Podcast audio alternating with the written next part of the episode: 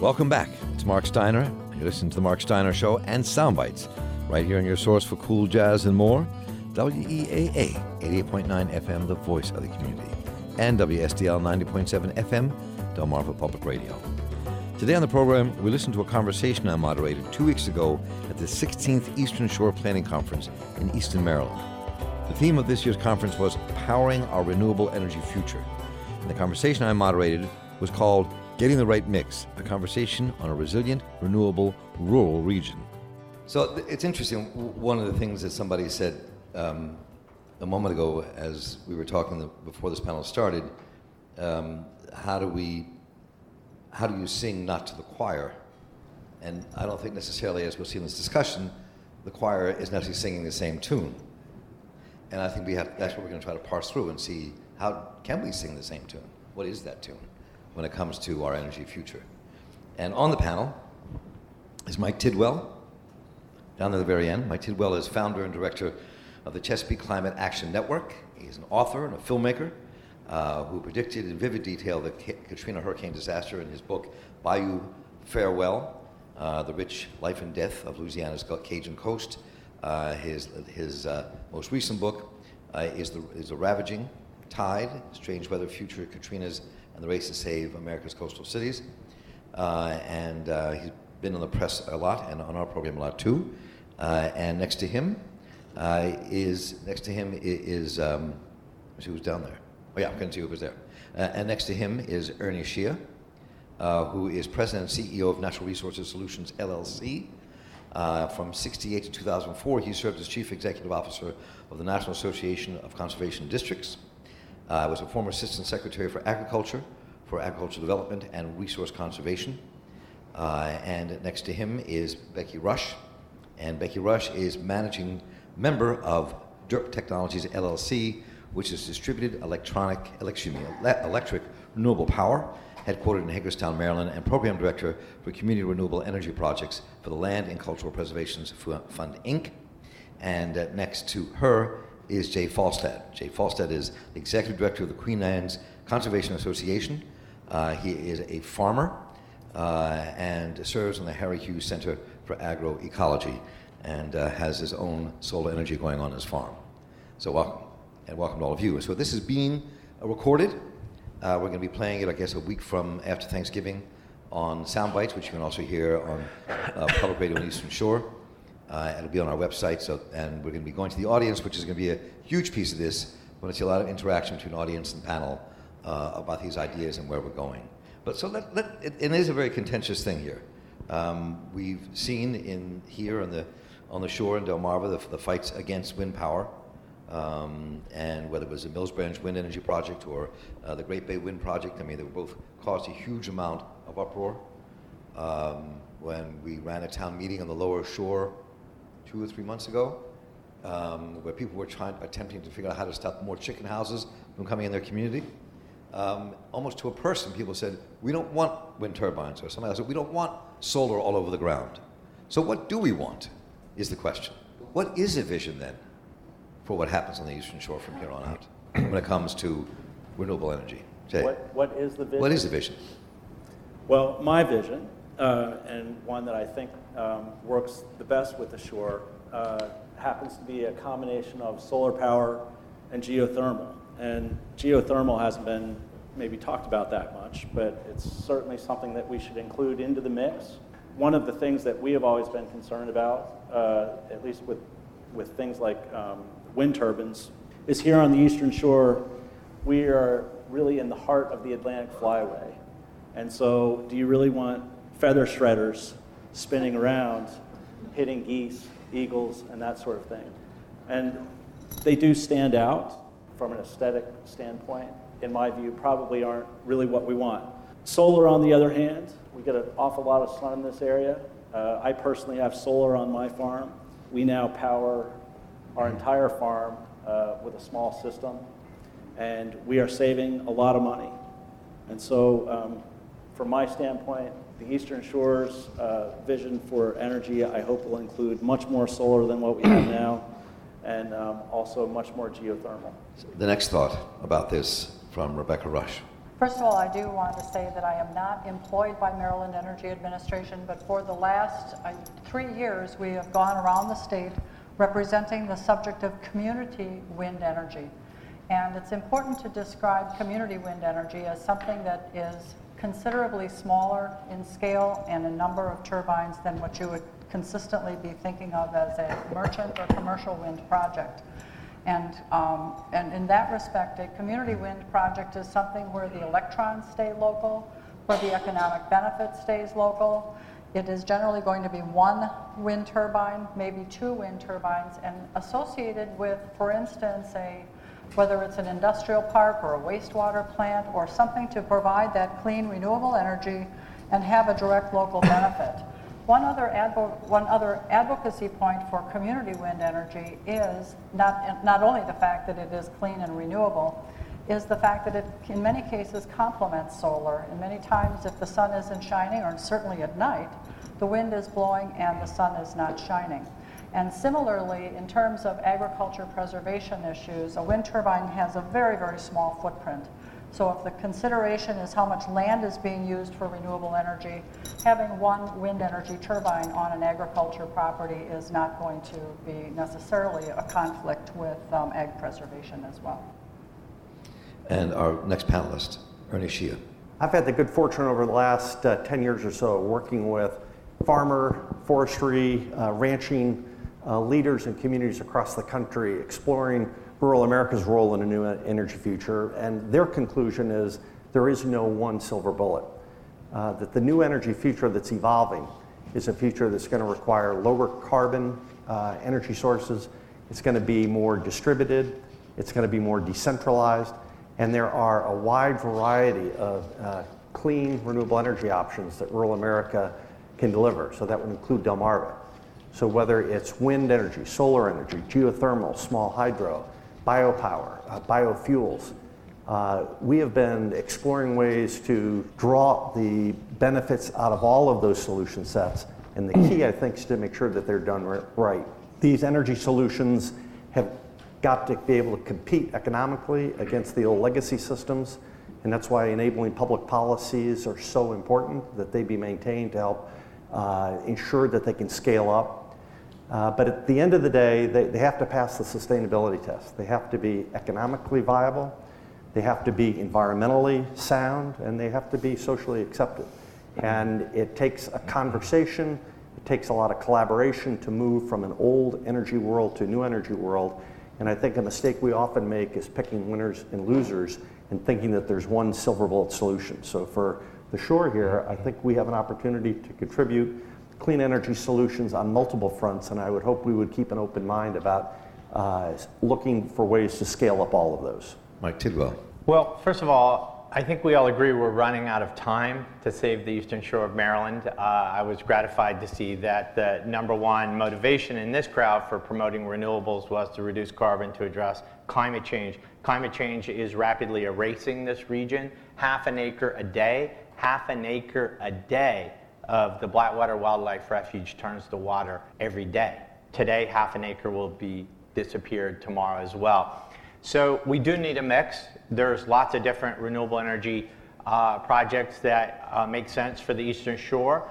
Uh, and wind power is one of those. Wind is not new to the Eastern Shore. Early Europeans got here under wind power. Uh, there are many of the remaining uh, windmills for milling grain still here on the Eastern Shore that were in operation for centuries. This is not a new technology to the Eastern Shore. We just need to advance it. Uh, I'm also a birder. I've been a birder all my life. One of the main reasons I support wind power, including utility scale wind power for the Eastern Shore, is because I'm a birder. Because the number one threat to bird habitat all over the world is climate change. The number one threat to birds on the Eastern Shore is climate change.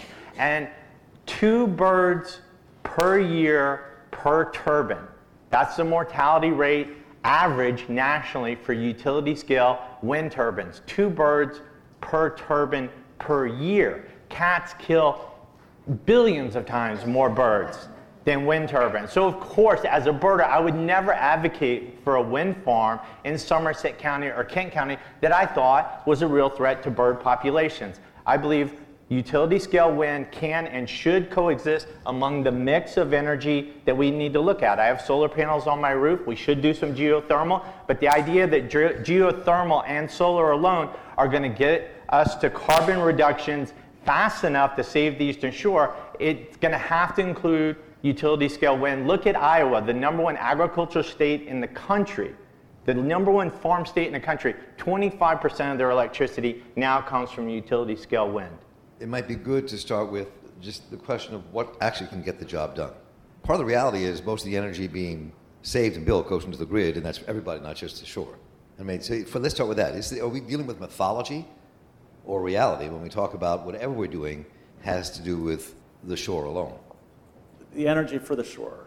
Is it reality, or is that, is that something that we argue about, discuss, but is that really real? I, I think it is. I mean, for I'll just use my own farm as the example. Um, we put on a very small system on our barn. Uh, we have not paid an electric bill uh, in seven months. Seven months. I think it is doable. Uh, if we had added geothermal to that equation, um, we would be overproducing uh, on solar and be getting money back from the utility. So I think it's doable on a small scale. On a larger scale, I also think it can be done. Uh, as you and I were talking about earlier, Right now on the eastern shore, there are poultry houses all up and down the eastern shore. I think the total number, uh, according to the Delmarva Poultry Institute, 4,761 poultry houses on the eastern shore. Most of those are oriented east to west to take advantage of the prevailing winds so that they can ventilate, which means their roof lines are facing north and south. But as you drive around the eastern shore, how many of you have seen poultry houses with all of that real estate that's being taken up with not a single solar panel on it?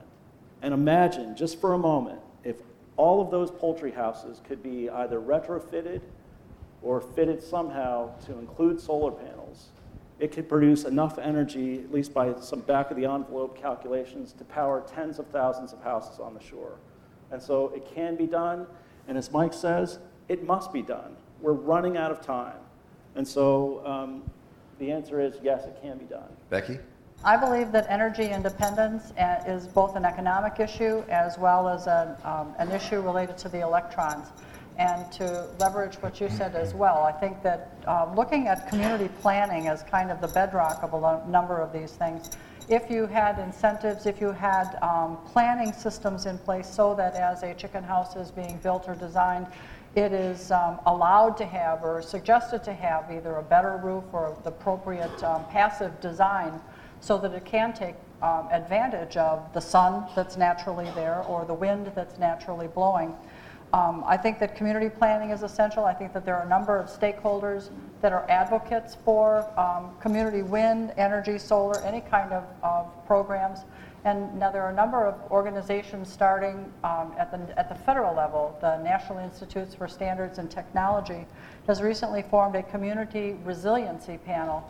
And this includes energy as one of the um, key elements. And if they can um, put together, they're putting together and publishing a, a report now on community resiliency, which includes a number of factors such as water and wastewater, um, transportation, communication, and energy. So energy is pivotal to all these issues and it should be part of a comp plan, not just piecemealed. So first of all, I love your idea, Jay. I've never thought about chicken houses that way. Um, that seems like, I mean, I think we may have to reinforce those roofs because it's not exactly sturdy construction for a lot of those chicken houses to hold the weight of the solar panels. But clearly, it seems like it could be done. I think it's a great idea. Here's the thing it is being done. And to the issue of bipartisanship, uh, just three weeks ago, six Republican agency secretaries for the Hogan administration, we're talking Secretary of Transportation, Planning, Environment, et cetera, six of them joined me as part of the Maryland Climate Commission in voting unanimously to set a mandatory goal by the year 2030 in Maryland of reducing greenhouse gas emissions 40%, 40% below 2006 levels. Um, that bill, the Greenhouse Gas Reduction Act, is going to pass in the 2006 General Assembly with bipartisan support, and also a separate bill, the Renewable Portfolio Standard, the Clean Electricity Standard, is going to be increased by the General Assembly to 25% renewable energy by the year 2020, which is a which is a significant increase in our goal. All of that to say that the state, in a bipartisan fashion, increasingly is committed to stepping up this clean energy conversion, which means that one would hope that the region of the state most vulnerable to climate change, the Eastern Shore, would be able to take advantage of that economic revolution in terms of jobs. I mean, Somerset County, poorest county in the state, perfect. If there was a perfect place for wind power, it's Somerset County. And farmers and tractors came and drove around uh, the state house a couple of years ago in support of that. Um, so I hope that the Eastern Shore can take advantage of that of that change that's coming very rapidly. Ernie. I got involved in uh, renewable energy, clean energy development work right after 9 11. And the driving force for change at that point in time was all about national security. And that's a major driver today because we're still uh, too dependent on uh, fossil fuels, foreign oil, and those are high carbon fuels that create significant environmental challenges that uh, are, are clearly exacerbating our climate change uh, challenges we face. But as you think about what's happened over these past 14, 15 years since 9 11, there's been a rapid expansion of renewable energy development, and it has been the fastest growing uh, part of our energy portfolio. So that today, uh, when we started this, this uh, initiative that I'm involved with back in 2003 or 4, about 5% of the nation's energy came from renewable sources. Today, we're exceeding 13% and we're on our way up. Uh, states have adopted enabling policies that are clearly incentivizing the further build out, scale up, and development of clean energy. And while Washington is in gridlock and can't figure out north, south, east, or west, and clearly has failed in developing a comprehensive long term energy policy, the states have not been sitting by. They've been moving forward, developing uh, incentives, developing uh, appropriate uh, policies to remove barriers. Uh, and it's hard work to maintain the policy platform that's needed to scale up these renewable energy technologies when you're fighting the old legacy industry that is hanging on to the old world order, which was about large scale, centralized production of electricity using fossil fuels and pushing it out through the grid to uh, the end consumer and the vision that we're talking about here at this conference is the opposite. We're talking largely about decentralized power production, where we're producing uh, energy from a variety of sources. And that's why I think it's so important for Governor Hogan and his administration and the state legislature to uh, continue to show leadership in this space and create the types of clean energy incentives that are going to allow for the build out of solar panels on poultry houses as one example of where we can contribute clean energy solutions that are going to drive further economic growth, reduce carbon emissions, and improve national security. So it's a, it's a win-win-win outcome. Since I've got Mike's attention on the, on the poultry houses, and hopefully I have all of your attention too, on this one particular issue, and again, just using back of the envelope calculations uh, based on the numbers that I got from the Delmarva Poultry Institute, if we were to and I, and I, recognize that some of these poultry houses have limitations on their structure. Those would have to be uh, improved in order to carry the weight.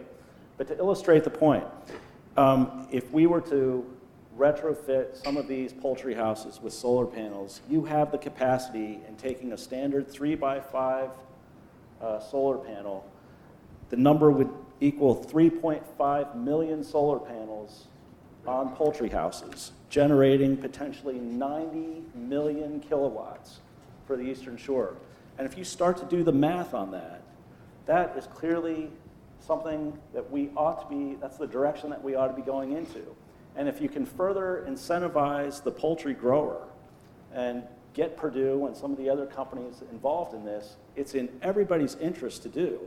And, um, and we ought to be doing it. So I'm I'm glad you like the idea. I hope you'll take it forward however you can, and we should all be trying to promote that in, every, so, in whatever way we can. One of the things, I mean, when you, when you look at where we are now, I mean, there, there are a couple of issues here that seem to be glaring, and I think that they're not easy to deal with.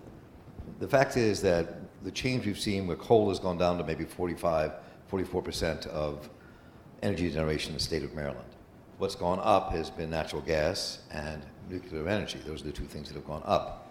Wind and solar make up If we're lucky, 3%, 4%.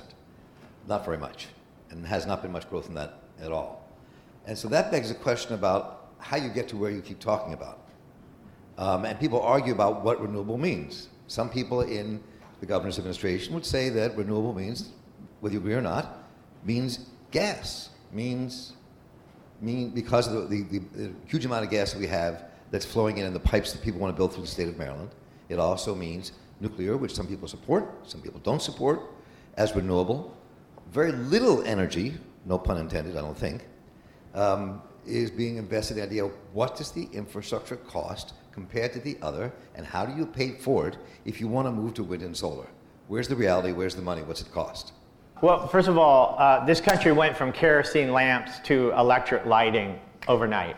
Uh, infrastructure uh, was accomplished very, very quickly. Um, we're going to make the transition from fossil based electricity and, and cars uh, to carbon free energy much faster than people. But my, my, who's going to, I mean, where's the money going to come from? And when you talk about, people say that, you have a battle in the US Congress now and in our state assembly over the money. So when we talk about we're going to change the grid, that's been moving along very slowly. We haven't put money into that yet. We're talking about solar and wind. Where is the money coming from? Who pays for it? I mean, oil companies pay for the oil wells because they're making money. Um, right? Coal pays for the mines, mine owners, because they make money on their coal. So where does the money come from? How do you begin to make that change when the battle's going to be over laying pipe or building more nuclear plants or doing more wind and solar? So, so, so, so this nucle- is not 1895. It, the Maryland General Assembly, in a matter of few weeks, will pass an increase of the state's clean electricity standard to 25% clean electricity by the year 2020. They started that process in 2004 with an original bill that said 7.5% of the state's electricity would come from clean electricity by the year 2022. We're already ramping up. The number of solar jobs, there were like five solar contractors in the whole state in Maryland in 2004 when the first bill uh, was passed. Now there are more jobs in the solar industry than the crab industry in Maryland today, just barely 10 years later. So it is happening, and it's policy that's driving it, not not private investment saying, oh, we're going to build massive pipelines and all that. Policy is leading the way in Maryland, and the companies are responding. The solar companies are coming here, the wind companies are coming here, we're going to have offshore wind. So it is happening, and the General Assembly is now saying, let's make it happen faster, and that is a market based incentive for states to get involved. So, continuing my devil, devil's advocate role here, Ernie, you can jump in. I mean, we look at the state legislature, they passed a thing called the Thornton Bill which was to pay for changing our schools. Great policy, no money. So Ernie. I think part of the good news is that the cost of installing these cleaner forms of uh, electricity generation have fallen substantially. And as we've scaled up and built out wind energy and solar energy, the cost per kilowatt has come down significantly, whereas five or 10 years ago it was a major barrier in terms of competing with fossil fuels, and today it's not. So I think one of the most important roles to further uh, that the public policy officials can make to further help scale up this is to remove the barriers. So there are uh, opportunities to improve access to the grid. There are opportunities to um, uh, further build out these renewable portfolio standards at the state. Uh, improvements in net metering laws. There's a lot of granular fine-tuning adjustments that can be made to remove these barriers because the economics are quickly showing that uh, removing the barriers allows them to be scaled up. Becky, go ahead. Okay. Um, a couple things that I think are very important. Not only the fact that the cost per kilowatt hour of things like uh, wind and solar energy are coming down, but also that we are still in that 40% deficit. We are an importer of electricity. We're very vulnerable to price increases in any of the other mixes of, of electric source uh, such that, or, or oil or gas sources. Time value of money is a very important thing, such that if somebody said today, I want to go and invest in a natural gas plant or I want to go invest in a nuclear plant, it could take 15 years between the time that something was planned and something is ready to go. Right now, with the incentives and with the decreasing prices, there's an opportunity for more investment from that commercial investor or the um, investor who is today looking for either RECs or um, for a short period of time an energy um, incentive, a tax incentive But in all cases, the time that it takes to theoretically get a, a solar or wind energy system off the ground is going to be considerably less than going through all the process of cent- another centralized plant. In addition, any kind time you have a centralized plant, now you have a distribution, uh, transmission and distribution network, which people don't want either. So I think that the, the movement towards distributed generation is something that more and more investors, third-party investors, are going to be interested in funding. And So- there's actually another incentive that's available um, financially. It's uh, and it's trying. It's a loophole that they're trying to close through what's called the Master Limited Partnership Parity Act. Right now, if a group of independent investors choose to invest in a very large independent plant, there are tax incentives and available and corporate structures that are available to them that are not available if an organization, if a group of investors wants to invest in a very large solar or wind plant. And there are fixes that are trying to be made through the federal Congress, not necessarily so successfully because of the lobbies that have been supporting just what you're saying, the oil and gas industries. You're listening to a panel I moderated two weeks ago at the 16th Eastern Shore Planning Conference in Easton, Maryland. The theme of this year's conference was Powering Our Renewable Energy Future, and the conversation I moderated was called Getting the Right Mix, a conversation on a resilient, renewable rural region. We have to take a very brief break, but don't go away. When we come back, we'll hear the rest of the conversation.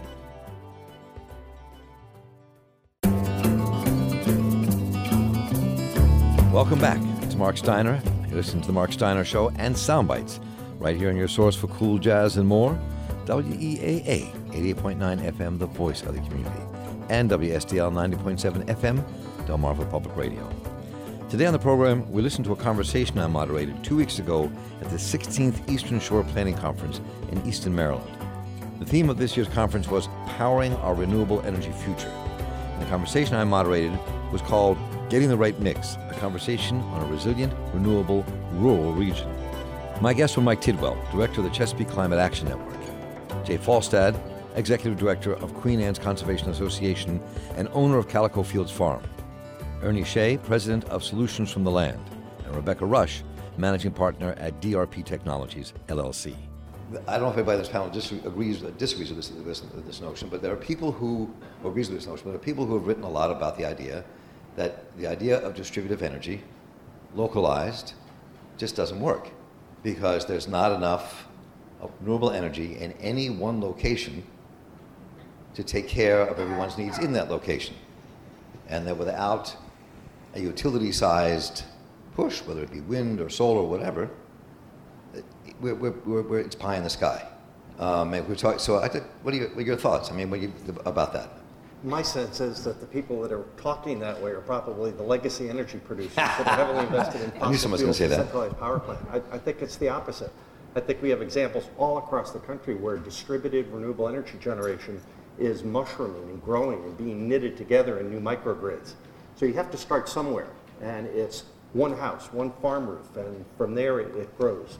Uh, it might be a early application where it's just applied more to the individual homeowner or to the individual farm and doesn't enter the grid. But as we build out these microgrids and as we remove the barriers to allow for the flow of these electrons from a distributed production platform into the bigger microgrids, you're going to see it grow and expand. So I'm not worried about that. I think it's going to come. The, the important part to keep in mind, though, is that we shouldn't be betting the farm, so to speak, just on solar or wind. The bioenergy solution sets that the Eastern Shore has available to it are enormous. And when you think about the poultry industry, and we've talked about poultry houses and the opportunity for solar, the poultry industry on Delmarva is struggling with a major environmental problem now, and it's nutrient loadings uh, going into our water bodies. And the source of that is poultry litter. So they're looking for a way to utilize that poultry litter that will eliminate the environmental degradation that it's causing and do something else with it. So something else with it is an energy application. And the poultry integrators and the grain producers and chicken growers and a whole collection of conservation organizations here in Delmarva have banded together under the Delmarva Land and Litter Challenge. And their goal is that by the year 2025, the poultry and nutrient uh, problems will be gone. They're going to eliminate that source of pollution, and the solution sets are going to lie uh, in a couple of major arenas, one of which is energy application. And there is no one, even in that example, silver bullet. I think what we're seeing is that the larger scale projects where you utilize and combine poultry litter from many houses are probably going to go to electricity generation. But the on-farm use of poultry litter to produce energy is probably going to be used for process heat, for heating uh, poultry barns. So there's a way to think bigger than solar and uh, wind and simultaneously solve environmental problems. And that is also going to improve uh, air quality and it's going to reduce our greenhouse gas emissions. So there's a lot of multiple wins here if we just think out of the box and think about a new energy future. Well said. Jay? Yeah, I, I uh, agree that we have a big problem with chickens on the Eastern Shore. We all know that. Uh, I was shocked the other day to learn that when it became clear that the president had signed the Trans Pacific Partnership, uh, that there was an incredible increase in interest among uh, chick- chicken raising companies in expanding on the Eastern Shore because they want to send Eastern Shore chickens to China. So imagine we have a problem now with what, 300 million chickens on the Eastern Shore? Imagine when we're shipping a lot of those more chickens to China. So we got a big problem. I personally am a vegetarian because of climate issues. Uh, I, I, don't eat uh, uh, beef and, and, and, and chicken uh, because it's energy intensive.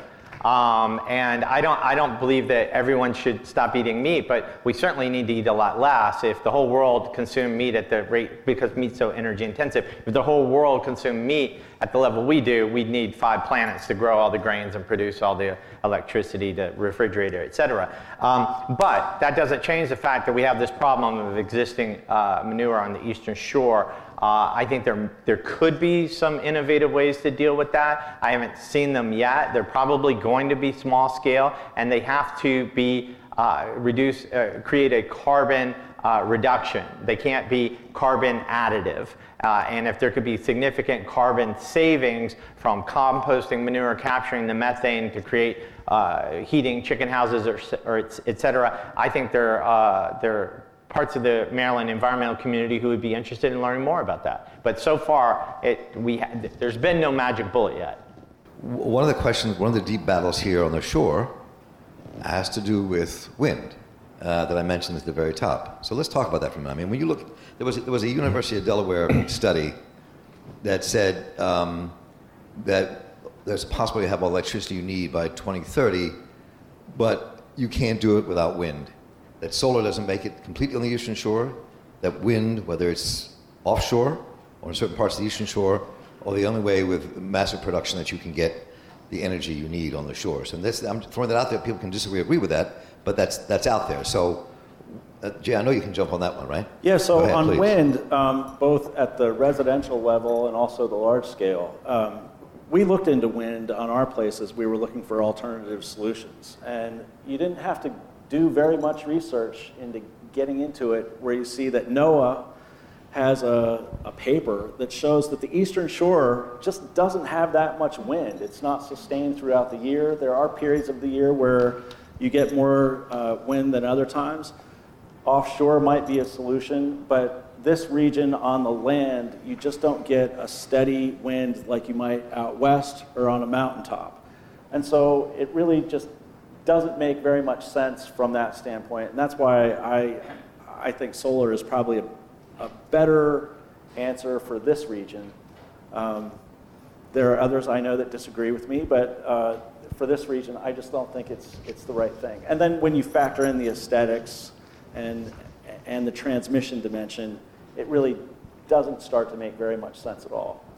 Becky, go ahead. Well, I, would be gla- I would be glad to share that the National Renewable Energy Labs has done studies that show that there are pockets of areas on the eastern shore that do have sufficient wind for substantially productive wind energy projects. It's not everywhere, and wind is absolutely one of the most locationally specific issues that, are, that you can deal with. Um, you've got to have enough to make sense out of it, uh, enough to make the wind energy t- turbines turn. Um, there are places that have enough wind, there are many that don't. Um, in, uh, I would say that, like the Maryland Energy Administration now has what's called a community wind anemometer loan program for organizations, for communities that would like to have the ability to test how much wind there is at their location. And it's a year-long program where the data can be collected. And if the data substantiates the fact that there is sufficient wind at a mm-hmm. location, then it makes it more of a bankable project where someone else can come in and, and support it. But I will also agree with you from the perspective that there are not a lot of places in Maryland that have enough wind to make economic sense out of wind energy systems. I'm from Hagerstown. There are a few areas, western Maryland, that have very, very good wind resources. And again, there are pockets on the eastern shore. Not many, but there are some. Well, there, there's some really great places for land-based wind on the eastern shore. That's why uh, uh, several companies are putting their own capital at risk to come here and look into these areas. Somerset County certainly stands out. Again, if there was a perfect place in the universe to build utility scale wind farms, it's Somerset County. And by the way, wind farms do not disrupt any form of agriculture. Name your agriculture, wind farms don't disrupt it. If it's cattle, it's growing crops, whatever, you harvest wind at the same time that you harvest your agricultural product, period. Kent County's good, Queen Anne's County might be good, it should these wind farms be everywhere? No, they shouldn't. But what could possibly be less aesthetically offensive than what we're already seeing from sea level rise? I mean, you could travel a few feet from this building and, and see the effects of sea level rise dying valuable wetlands just dying, entire communities being destroyed. Um, we have to balance the reality of rapid climate change, rapid climate change, climate change right here, right now, people suffering, wildlife suffering right now, uh, versus do we want to preserve a whatever a pristine definition of a bucolic eastern shore? It's not a question of pristine nature and rural communities versus solutions. There, you know, climate change is taking that away from us. There is no pristine. We have to carefully balance a rapid pathway to clean electricity that works for all people, including the Eastern Shore. We, there is no such thing as the perfect energy system. There's not a perfect energy system. It doesn't have to be perfect. It just has to be better than the fossil fuel system that is killing us. Ernie. So we, we've been talking about many different forms of renewable energy and how that can help lower the carbon footprint and create local economic opportunities. But this is uh, a resiliency conference, and I think the conversation has to go beyond just renewable energy. And as I've worked with agricultural communities across the country, I'm continually reminded that what this is really about is a conversation about how we manage our land, how we use the land. And I think thinking about integrated uses of land, where we're using the land base to produce food, fiber, fuel, energy, but simultaneously managing that land to produce cleaner water, cleaner air, sinking carbon dioxide. There's ways that we can manage and help the farm community, because they're the ones that actually manage the land. There are ways we can help farmers and foresters manage the land to produce multiple solutions from the land and do it in a way that continues to support economic development. I'm continually reminded about those that argue for or against any one individual technology or solution, and it's fall on the sword, win or lose over that. But the bigger question is how are we going to keep agriculture economically viable? If we lose the agricultural industry on the Eastern Shore, we lose the economic engine of Delmarva, and with it, the quality of life that goes with it. So I would urge us to think about renewable energy development in the context of a bigger conversation about resiliency of land use on the Eastern Shore, recognizing that not everyone will deploy renewable energy, but everybody can contribute in the way they grow their crops, spread their litter, uh, capitalize on cleaner forms of energy. So it's, it's an integrated conversation. And when we fall into the trap of just managing for a wind outcome or a solar outcome or a water quality outcome, the farmer at the end of the day says, I've got to be the one that ties all these things together. So we need to think systems and integration. If you could combust chicken manure, and, and have the electricity or heat generated from it be less than what you get from coal and gas, I think you would have a lot of people who would be very interested in seeing that technology. The existing technology that I've seen is that when you combust it, and the companies who want to come to Maryland and combust chicken manure translated into electricity. Their technology is such that the carbon intensity of that final energy product is actually higher than coal combustion. And so I don't think that's a solution.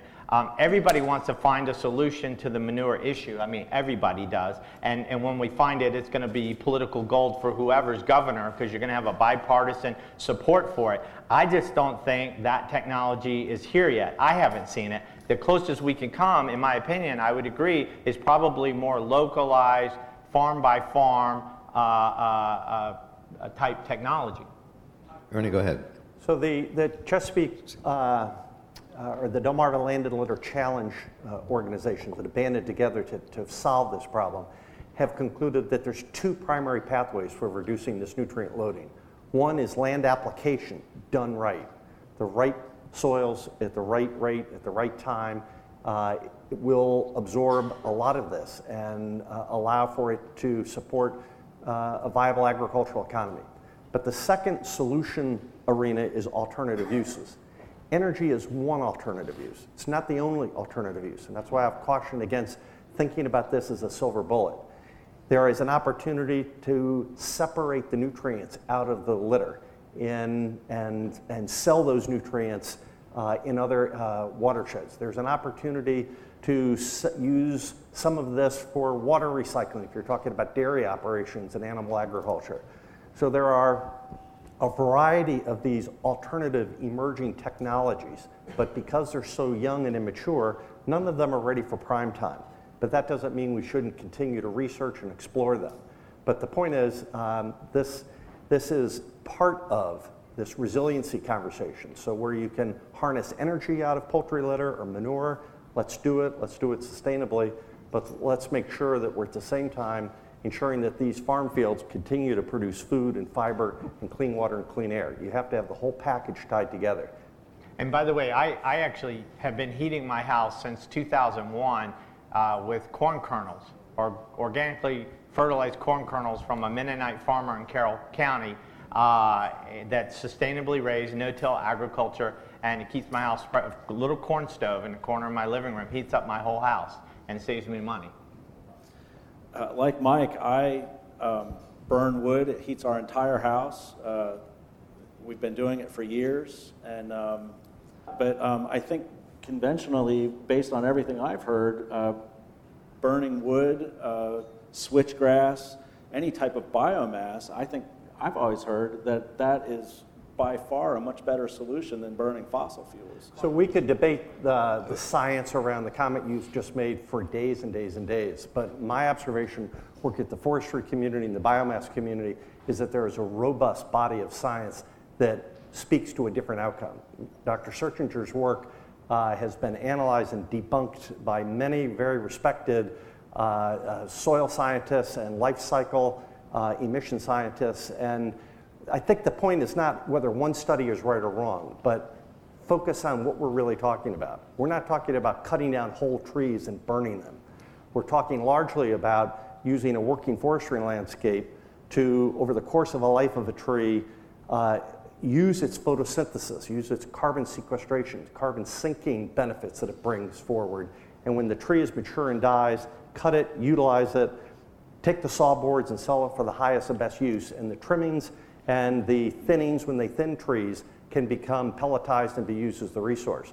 So I think there's, there's a lot of, there are a lot of players in this renewable energy debate, and if you really go back and follow the money and see who's behind any number of the studies that are out there, uh, our old friends in the fossil fuel industry who want to uh, continue to be the dominant energy provider are, are there helping uh, to advance and undermine the confidence in some of these studies. Becky? We haven't really put together what is the cost of doing nothing. And I think that there are urgencies with respect to climate change and with respect to all the environmental um, concerns that we've been discussing today. I also know that the grid has failed a number of times in the last few years, and it is projected to fail again. And that causes loss of life, it causes hundreds of billions of dollars a year And if we're not starting to address what's the cost of doing nothing, I think we have a problem because we're just, we're stuck in, in arguing about what comes first and what comes next and whose territory, whose technology. I think we have to do something, and, and I come back to community planning, regional planning, you know, get something going and start a plan and get it funded and, and get it out there. Move forward. Move forward, do something. Uh, Sandy Boyman, Earth Data.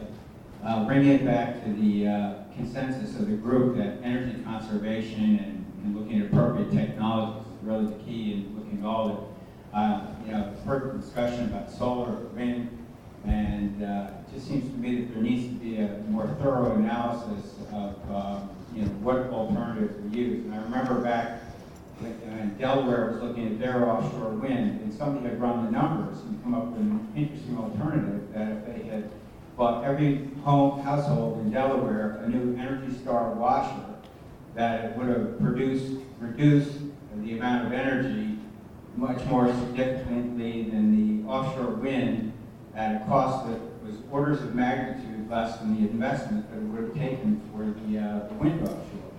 So I, I really think what we need to do is really look at all the alternatives, like Ben suggested, and uh, do a real thorough analysis and, and really take the low-hanging fruit before we start investing in you know, all kinds of huge projects.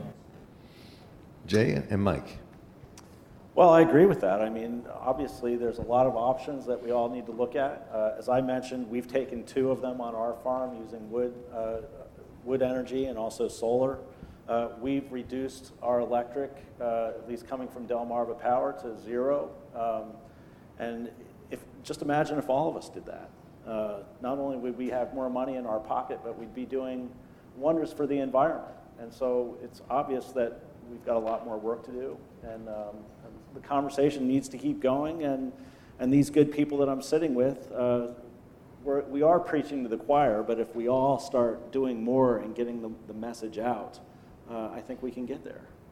Mike? Um, the cleanest kilowatt hour of energy, of course, is the kilowatt hour that you don't use.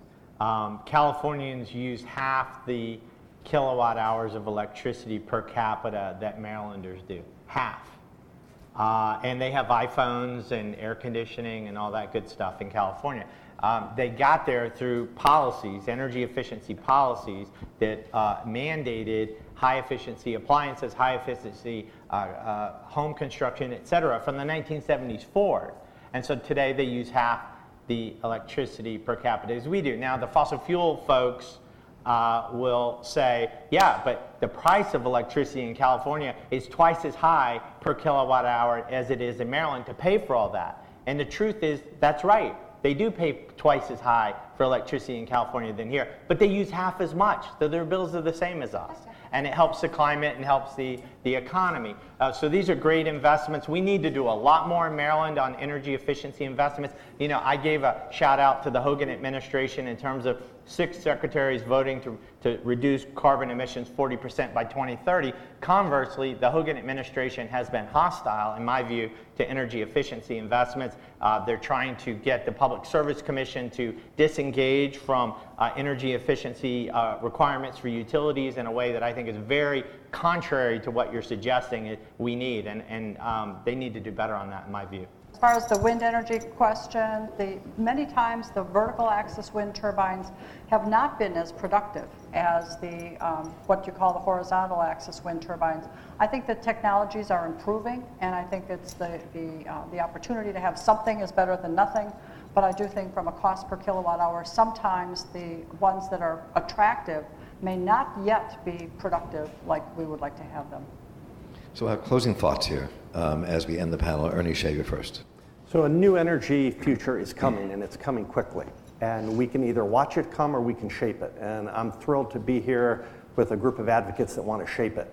Uh, these clean energy solutions have an opportunity to take root here on Delmarva and can be deployed in a way that improves energy efficiency, uh, improves our carbon footprint, and supports the local economy. So I would urge you to think systems wide, avoid the attraction to a silver bullet. Avoid taking the bait of the fossil fuel industry and demonizing the less than perfect, because collectively, our renewable energy assets on the Delmarva Peninsula are a tremendous asset that are underutilized and ripe for development. Mike Tidwell. I agree with everything he said. Um, and let me say that 13 years ago, when I founded the Chesapeake Climate Action Network, uh, if we'd had a gathering here in Easton of good folks from the Eastern Shore uh, and done a poll, my guess is that most people in the room would not have known where their electricity comes from. Uh, 15, 13 years ago, most Americans didn't know what we use coal for. You know, coal miners, and eh, are we still, or is there some people heating their homes with coal? No, it was, is to create overwhelmingly electricity.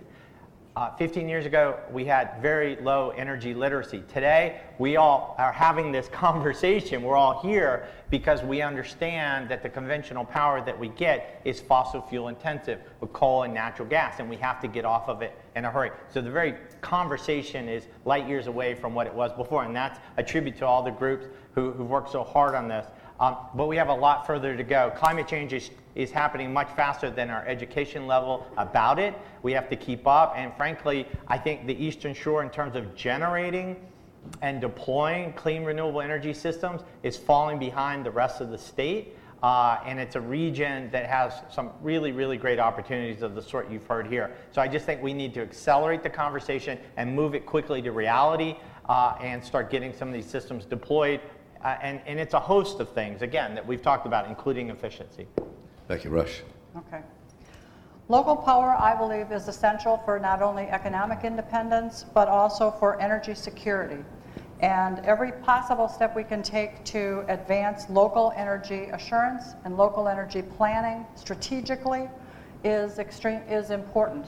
Um, there are models that exist through local energy assurance plans, community strategic energy plans, but somebody's got to do it. And most often, when I've spoken with um, community leaders, they've said, I don't have the time, I don't have the money, I don't have the people, I don't have whatever. But it's back to when will you have the time to do it, and what is the cost of not having somebody in place or having something done, and then having something tragic happen, like the lights go out for a week. So I think that it's, it's time for kind of a risk management approach to some of the, um, the problems and that having community ownership of community wind energy or community solar energy is at the core of a number of energy independence strategies. The other speakers just spoke about our energy in a macro sense, but we all have a responsibility to look at ourselves and how we're using energy and what we can do at each of our homes and what we can do in our community. Um, it all starts with us, and so what I would say to each of you is look at how you use your own energy, look at alternatives, and use that to educate yourself on what can be done. I wholeheartedly applaud what Congressman Gilchrest said about getting into the schools and urging our administrators to do more at the elementary and middle school level. Um, every so often, I have the opportunity to volunteer at the schools, and it is encouraging beyond anything I've ever seen. I'm sure none of us talked about climate change when we were in elementary school, but they're talking about it today. And if you ask kids today, um, what they need to do, they'll go around and they're turning off the lights. My kids are doing it, other kids are doing it. But more can be done. So, for those of you that have children, go to your county school board, encourage them to um, start doing more on uh, energy literacy, and in the end, that will be beneficial to all of us. But um, I think everybody here is committed. I know every all of you are committed, and we just need to keep moving the ball forward. And uh, if all of us can do that, then we'll make headway. And I want to thank first the Eastern Shore Shoreline Conservancy for this conversation here today. It's really important. So I want to thank you all. Thank I think we found out that we may be singing the same song, maybe not just in harmony. Thank you. The Mark Steiner Show and Soundbites are productions of the Center for Emerging Media, made possible in part by a grant from the Town Creek Foundation. Our producers are Stefanie Mavronis and Mark Gunnery. Our engineer is Andre Melton. Our engineer at Delmarva Public Radio is Christopher Rank. Our interns are Sienna Greaves, Manifa Wilson, and Calvin Perry. Our theme music is by Walt Matthews of Clean Cuts. Send me your thoughts on today's program to talk at steinershow.org. To podcast the Mark Steiner Show and share it with your friends, visit us on the web at steinershow.org. You can also learn more about sound bites and listen to past episodes at soundbitesradio.org. And for your source for cool jazz and more, WEAA 88.9 FM, the voice of the community, WSDL 90.7 FM, Delmarva Public Radio. I'm Mark Steiner. Take care.